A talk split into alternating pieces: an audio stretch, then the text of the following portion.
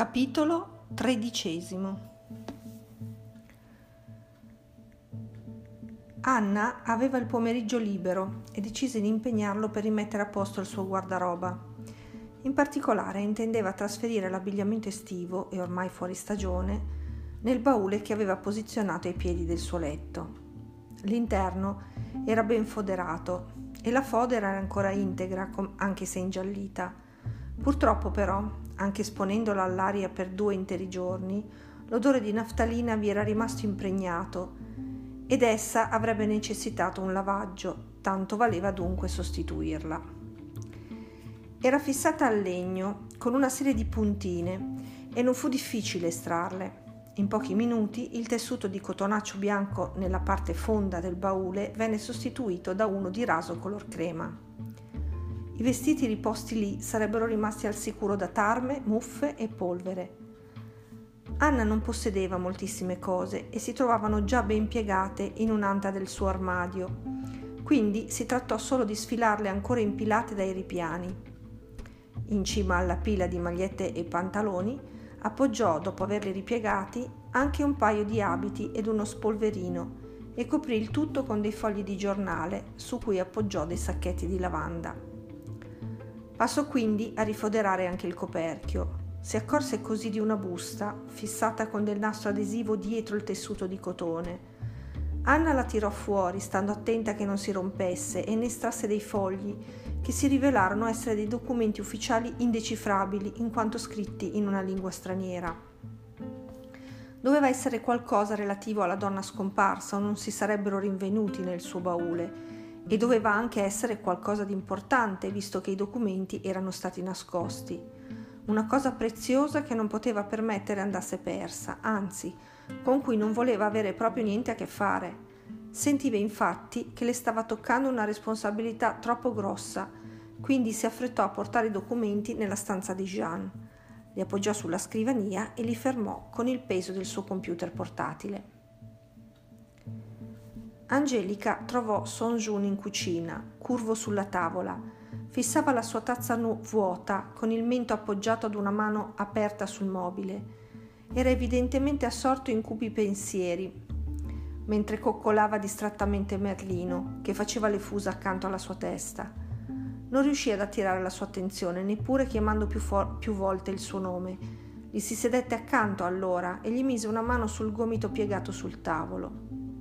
Finalmente vide che era tornato con i piedi per terra e gli mostrò il pupazzetto di Bart Simpson. Eccolo qui. Non so se ti faccia piacere riaverlo, ma mi sembrava giusto che restasse a te. Jean le sorrise mestamente per un istante, sembrava stanco. Qualcosa non va? No, stavo solo riflettendo. Angelica pensò che dovesse sentirsi ansioso per la situazione e che fosse giustamente preoccupato per la madre le dispiaceva non restargli accanto nel momento in cui avrebbe più avuto bisogno di essere consolato, ma si era messa in testa di dover compiere una missione importante per lui quel giorno ed era probabilmente il modo migliore e più produttivo di essergli d'aiuto. Ti lascio tranquillo per un po' allora, vado alle scuderie di Antonio, ci vediamo più tardi. Jean annui distrattamente e meccanicamente la salutò. Mi raccomando, fa attenzione, una volta in strada, la giovane tuttavia non si diresse verso l'allevamento, era infatti il podere Martini la meta prescelta. Avrebbe affrontato Alex per tirargli fuori tutta la verità. Rimasto solo, Jean prese la, fro- la foto rabberciata consegnatagli da Chantal, che poco prima aveva nascosto sotto le terga, affinché Angelica non la vedesse, e la rimirò per l'ennesima volta. Ancora stentava a crederci era una copia di quella che aveva trovato nella casa di Seul, solo che questa era completa. Vi era sempre raffigurata la madre Suzanne che guardava alla sua destra, ma questa volta il suo sguardo non si perdeva nel vuoto, era diretto invece ad un uomo, e non uno qualunque, bensì una versione giovane e più magra di Vieri Innocenti. Quei due si conoscevano chiaramente già da moltissimi anni, quando lei era arrivata alla Casa Gialla si erano conosciuti prima della sua nascita ed anzi ancor prima del matrimonio di lei. Dunque Susanne non era arrivata per caso in Toscana e neppure alla villa. Erano forse amanti? Era per lui che sua madre aveva lasciato la famiglia a Seul. Avrebbe dovuto pazientare qualche giorno e poi Innocenti sarebbe rientrato a casa e sarebbe stato messo sotto torchio. Ora almeno Jean sapeva che il suo istinto non l'aveva tradito quando aveva provato una strana sensazione incrociando il proprietario della villa in cima alle scale, un giorno in cui era rientrato in casa dopo aver spaccato la legna e anche quando si ricordava di aver risposto il diario in un luogo diverso da quello in cui l'aveva ritrovato. Se Vieri Innocenti era effettivamente entrato in camera sua perché aveva capito chi fosse e voleva eliminare ogni prova che potesse collegarlo a Suzanne, non poteva esserci dubbio che in qualche modo fosse coinvolto anche nella sua sparizione. Jean avrebbe dovuto essere emozionato per quella scoperta ed in effetti lo era, perché riaccendeva la speranza di poter presto riabbracciare la donna, ma si accorse che più forte della speranza era l'angoscia che derivava dalla consapevolezza che Angelica probabilmente si sarebbe presto trovata nell'occhio di un ciclone una tragedia incombeva su di lei ed egli non sapeva come fare per evitarla. Alex era nelle sue cantine e stava assaggiando il mosto che in quei giorni fluiva dalle presse in grossi serbatoi di acciaio nei locali dove veniva raccolta l'uva. Angelica gli arrivò alle spalle e senza nemmeno salutare lo, apostrofò, lo apostrofò richiedendo la sua immediata attenzione. Tu, adesso mi spieghi cosa è successo tra te e Tancredi. La sua morte non è stata accidentale e io so che lui ti ricattava. Alex si girò pallido in volto, le prese la mano e con lei si allontanò in un angolo del locale, in modo che gli operai non li sentissero. Abbassa la voce, per favore, andiamo in casa a parlarne. Angelica fece di sì con la testa e lo seguì in un piccolo salotto ricavato nei locali dove un tempo c'erano le stalle. Egli le chiese di accomodarsi, ma l'altra preferì restare in piedi, desiderando tornare presto a casa con delle risposte da condividere con Jean. Non scomodarti a negare, Alex, ti ho sentito quando litigavi in giardino con Tancredi e l'hai addirittura minacciato. Sei stato tu a manomettere l'impianto elettrico della villa? Alessandro stentava a credere alle sue orecchie. Mi stai forse accusando di aver volontariamente procurato la morte di un essere umano? Ti ho fatto una domanda precisa, Alex e il fatto che tu mi risponda con un'altra domanda mi rende ancora più sospettosa. Sei una stupida allora, Angelica, sospetti che io abbia ucciso Tancredi e vieni qui da sola a dirmelo in faccia. Non pensi che potresti correre dei seri rischi anche tu? Angelica rispose spavalda. Se mi succedesse qualcosa, i miei amici non avrebbero difficoltà a mettere insieme le cose e non avresti comunque via d'uscita. Lo capisci da te che ti conviene confessare. Te lo chiedo di nuovo, perché Tancredi ti ricattava? Alex fece un lungo sospiro e si passò una mano nei capelli. E va bene, sì, Tancredi mi ricattava, ma non l'avrei mai ucciso per una cosa come quella. L'uomo prese del tempo per formulare una frase che risultasse comprensibile, ancorché sufficientemente vaga. Angelica, io devi capirmi. Tancredi aveva scoperto che avevo un tellone d'Achille e minacciava di rivelarlo a tuo padre. Di cosa diavolo stai parlando? Vedi, dopo che mi hai lasciato, io mi sentivo solo e andando spesso alla villa per cercare di rivederti, insomma, non ricordo neppure bene come successe. Un giorno mi ritrovai a fare sesso con una persona nel capanno. Iniziò una specie di relazione clandestina. Trovavo la cosa eccitante, ma non l'ho mai presa sul serio. Era solo sesso e... Chi è? Lei non c'entra nulla, lasciala fuori da questa storia, per favore. Facciamo così, provo ad indovinare. È Anna, giusto? Beh, non che ci fossero molte altre possibilità in quella casa. Alex accennò ad un sorriso ironico, cosa che aumentò la furia di Angelica, che in tutta quella sordida storia non scorgeva alcunché che potesse meritare una, rispo- una risata. Che faccia tosta la tua. A pressarmi perché ritornassi con te, a mandarmi mazzi di fiori per chiedere perdono e poi te la facevi con un'altra in casa mia per giunta. Sei un verme, anzi un super verme. Questa volta fu il turno di Alex di sovrastarla con la voce. Io non ti ho mai tradita, ragazzina. Ho dei bisogni come tutti gli uomini e se qualcun'altra era disposta a soddisfarli avrei dovuto tirarmi indietro. Non conta niente per me, Anna. Se tu fossi tornata con me mi sarei dimenticato anche il suo nome. E poi chi sei tu per giudicarmi? Ricordo che solo un paio di giorni fa, ma lasciamo perdere. Non voglio dire cose di cui potrei pentirmi. Diciamo che siamo pari, va bene? Mettiamoci una pietra sopra e ricominciamo da buoni amici. Il cervello di Angelica stava lavorando alacremente per mettere a posto i pezzi delle informazioni che aveva raccolto sino a quel momento. Quindi ammetti che Tancredi ti ricattava, ma non di aver causato l'incidente? Certo che non lo ammetto, perché non sono stato io. Tancredi era un povero sfigato che pensava di essere furbo e si vantava con tutti che avrebbe avuto presto i soldi per fare la bella vita. Deve aver pensato che il ricatto potesse essere una facile scorciatoia, ma con me aveva sbagliato indirizzo. Non gli avrei mai dato una lira. Angelica si sentì mancare la terra sotto i piedi. Ma se non sei stato tu, allora chi può essere stato? Se io fossi in te, mi domanderei chi altri stesse ricattando Tancredi. Angelica aveva bisogno di riflettere. Secondo Jeanne il cerchio si stava stringendo intorno a due persone, le uniche che avevano avuto la possibilità di inscenare entrambi gli incidenti. Alex ovviamente negava, come avrebbe fatto chiunque, ma se non era stato lui, allora il colpevole doveva essere suo padre. Impossibile. Sentì un brivido percorrere la spina dorsale la sola ipotesi che suo padre potesse essere sospettato di azioni così orribili la raggelava. Si tranquillizzò, dicendosi che egli certo non nutriva particolari simpatie per Tancredi, che criticava e riprendeva spesso, ma perché mai avrebbe dovuto ucciderlo? Lo stava forse ricattando? E poi, salvo, era un omicida da una vita, che senso avrebbe avuto? Pensò che le indagini si sarebbero arenate senza un movente plausibile per entrambe le morti e aveva bisogno di trovarlo subito o l'ansia e le angoscia le avrebbero provocato un'ulcera. Salutò freddamente Alessandro, che cercò di trattenerla ancora a parlare, ma riuscì a liquidarlo, spiegandogli che aveva appuntamento con Antonio all'allevamento ed era già in ritardo. In fondo non aveva altro da fare, aveva già detto a Jean che era lì che si stava dirigendo. Sarebbe stata un'occasione per restare un po' da sola a pensare. Seul, 12 settembre 1986. Olivier non ha risposto a nessuna delle mie lettere. Credo che abbia deciso di interrompere ogni relazione con la sottoscritta e questo mi fa sentire ancora di più la grande nostalgia che ho di casa.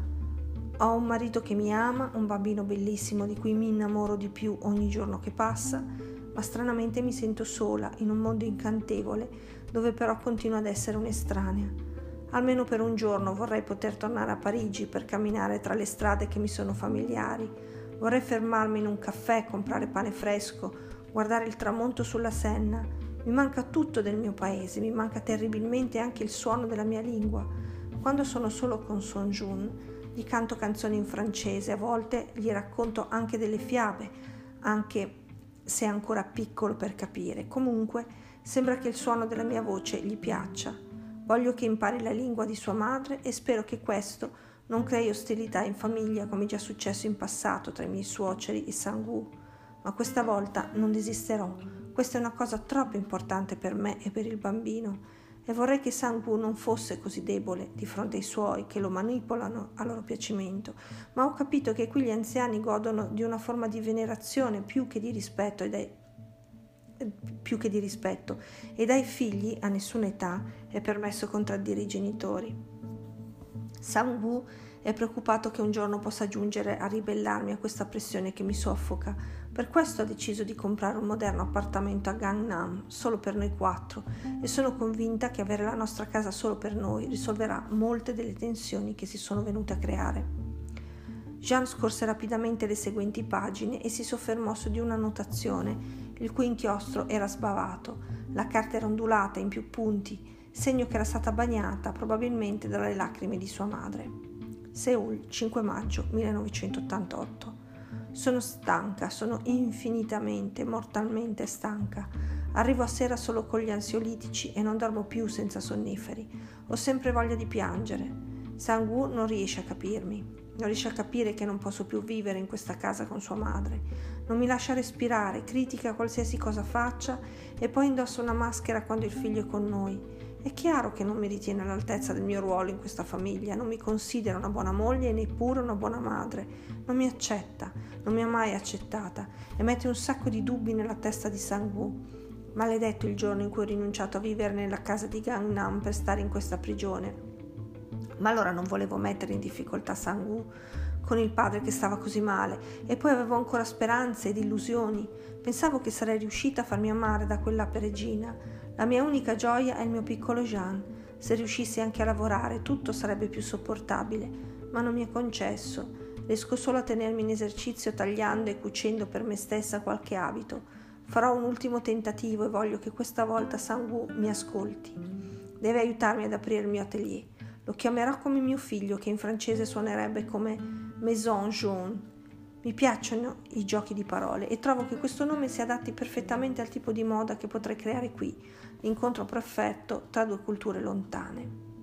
Nelle pagine successive Jean trovò altri sfoghi della madre e traccia di diversi appelli al marito perché l'aiutasse ad acquisire più autonomia accennava più volte anche al suo desiderio di tornare al loro appartamento di Gangnam e ai rifiuti che ne seguirono. Alla fine Suzanne smise di rivolgersi al marito e sprofondò lentamente in uno stato di prostrazione e di indifferenza a tutto ciò che la circondava.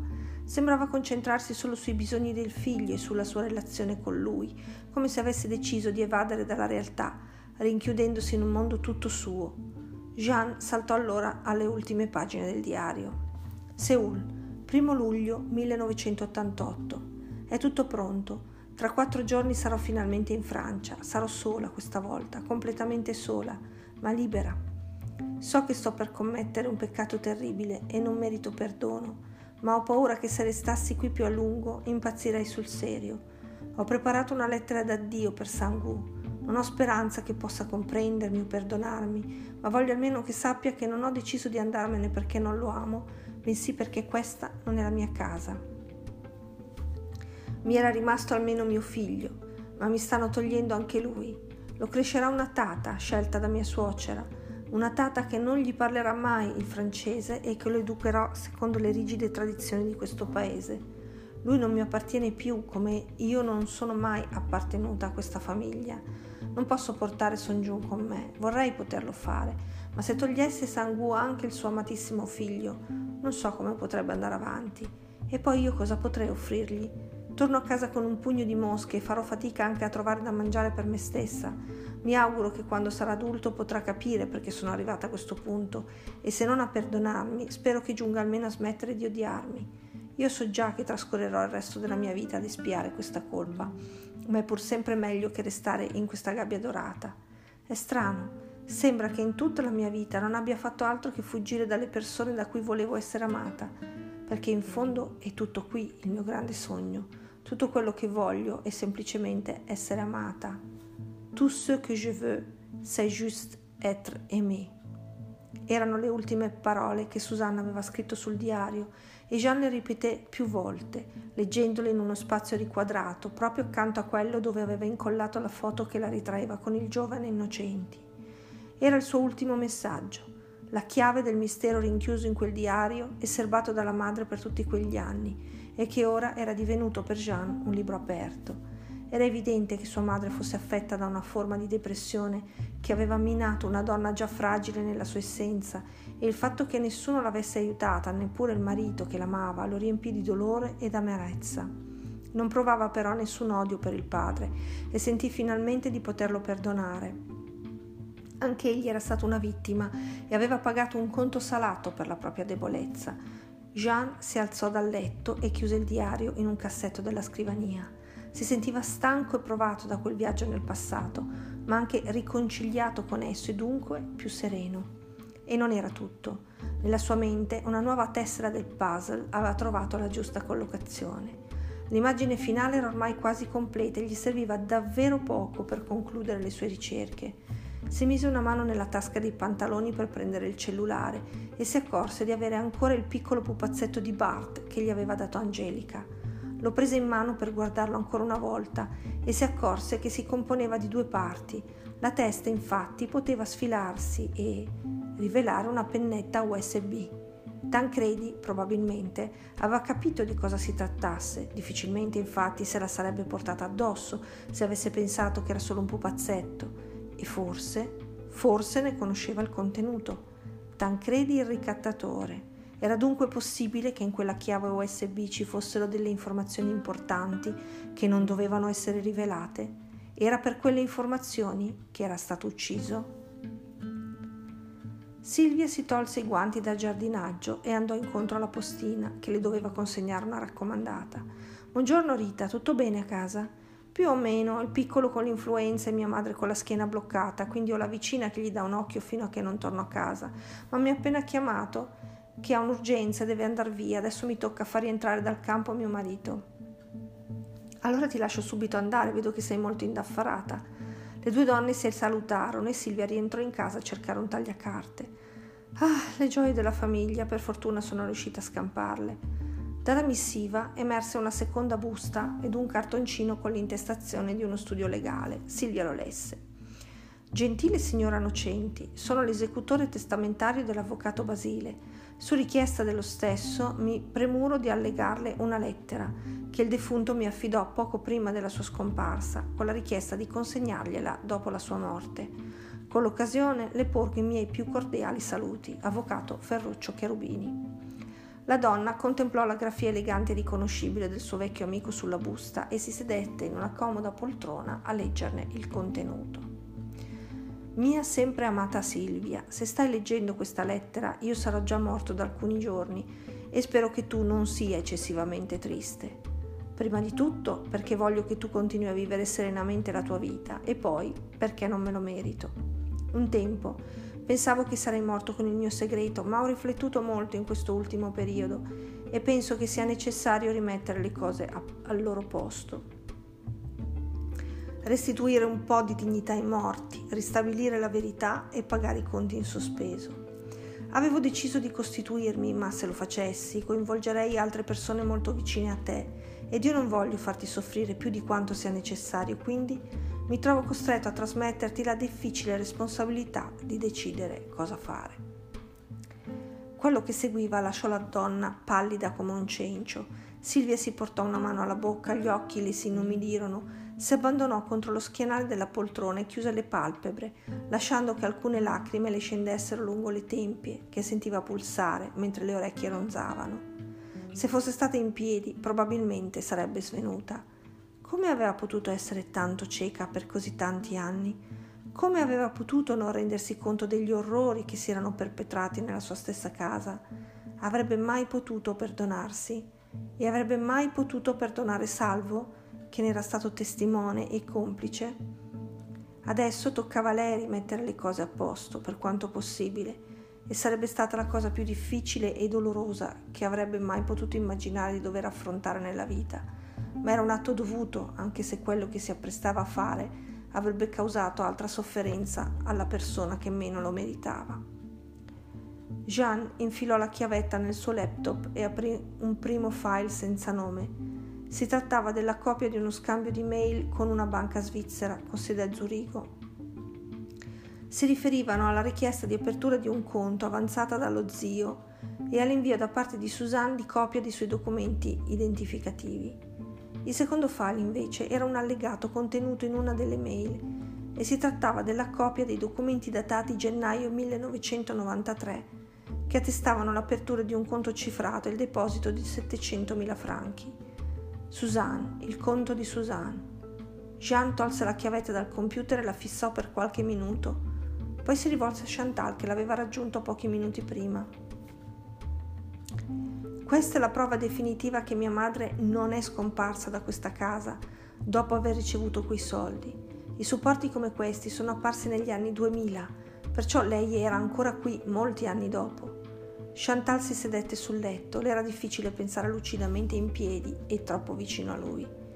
Perciò non poteva essere lei la tata di Angelica, perché scomparve a quel tempo, ma se non era lei la tata e non ci sono tracce di altre giovani donne che vivessero qui, allora dove si nascondeva tua madre?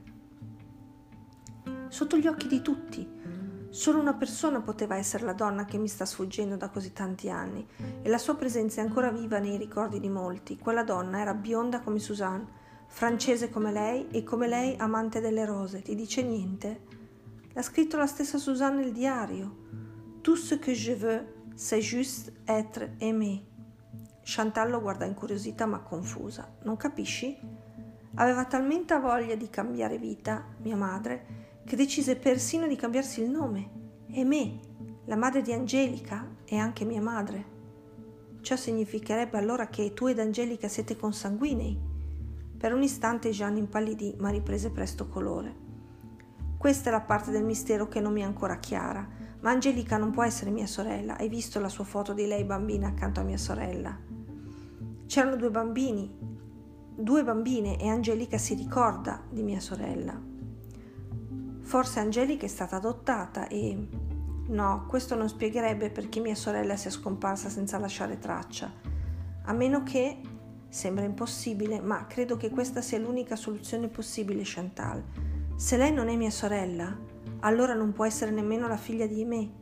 Io penso che fosse la figlia della tata scomparsa che per qualche motivo ha sostituito Marie A, cioè Maria Angelique, e ne ha preso l'identità. Ma è ridicolo, tua madre se ne sarebbe accorta. Ti ho detto che sembra impossibile, ma considera che all'epoca lei soffriva già di una forma perniciosa di depressione e prendeva da anni psicofarmaci. Per un qualche motivo la sua mente deve aver deciso di sovrapporre la nuova Maria Angelique all'immagine della figlia. Beh, sarebbe forse plausibile se avesse subito uno shock talmente forte da causarle un profo- un trauma profondo, se per esempio la bambina fosse morta e lei non fosse riuscita ad elaborare il lutto. Esattamente. Jean si accorse all'improvviso del foglio protocollo sotto il suo portatile. Questo l'hai messo qui tu? No. Jean esaminò i fogli e si accorse di avere in mano una fortuna. Sono i documenti originali del conto cifrato. Probabilmente li ha trovati Anna nel baule e ha capito che appartenevano a mia madre. Devo tenerli in un posto sicuro. Tu non parlarne con nessuno e ti prego di non dire nulla ad Angelica di quello che abbiamo scoperto ora. La terra è l'oscuro di tutto, quindi non pensi che abbia diritto di essere informata? Per il momento non le dirò nulla.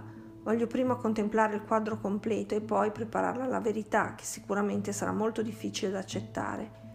Jean si alzò in piedi e con tono solenne ringraziò Chantal per tutto l'aiuto ricevuto sino a quel momento. L'ho fatto volentieri, Jean, anche se avrei preferito che le cose finissero in altra maniera. E non mi riferisco a noi. Intendo che avrei preferito che tu riuscissi a riabbracciare la tua famiglia. Lo so, anche io avrei preferito un altro finale, ma non per quello che pensi tu. Ho potuto conoscere mia madre e perdonarla attraverso la lettura del diario. Mi sono riconciliato con il mio passato e con l'immagine che avevo di mio padre. E questo è comunque un risultato molto positivo ed un regalo postumo di mia madre. Ma quando questa storia sarà finita, mi resterà purtroppo l'amarezza di aver distrutto la pace di un'altra famiglia. L'ultima cosa che volevo era veder soffrire Angelica. Lei davvero non si merita tutto questo. Chantal lesse dolore sincero nello sguardo dell'amico e lo abbracciò come avrebbe fatto un bambi- con un bambino che aveva bisogno di essere confortato. In quel momento capì che la loro amicizia iniziava davvero quel giorno e che era certamente destinata a durare nel tempo. L'automobile di Innocenti varcò il cancello di Villa delle Rose poco dopo la mezzanotte e si fermò sotto la tettoia del fienile della Dépendance. Vieri si incamminò seguendo il sentiero attraverso i prati fino al retro della casa. Con la chiave Passepartout aprì la porta che dava in cucina e si fermò ad ascoltare. Sembrava tutto tranquillo e allora si intrufolò rapidamente nell'ingresso e da lì nella sua stanza, dove riempì una sacca di vestiti. Passò poi nello studio, aprì una cassaforte celata dietro un vano della libreria e ne estrasse un passaporto dei fascicoli, che mise dentro una valigetta a 24 ore. Infine si tolse dalla tasca interna della giacca una busta e l'appoggiò sulla scrivania stando sempre attento a non fare rumore. Chiuse la porta da cui era entrato, scese le scale ed entrò in cucina per saccheggiare il frigorifero prima di rimettersi in viaggio. Era una sera di primo autunno, mancava poco al tramonto. Sentiva le grida di mamma che litigava ancora con la tata.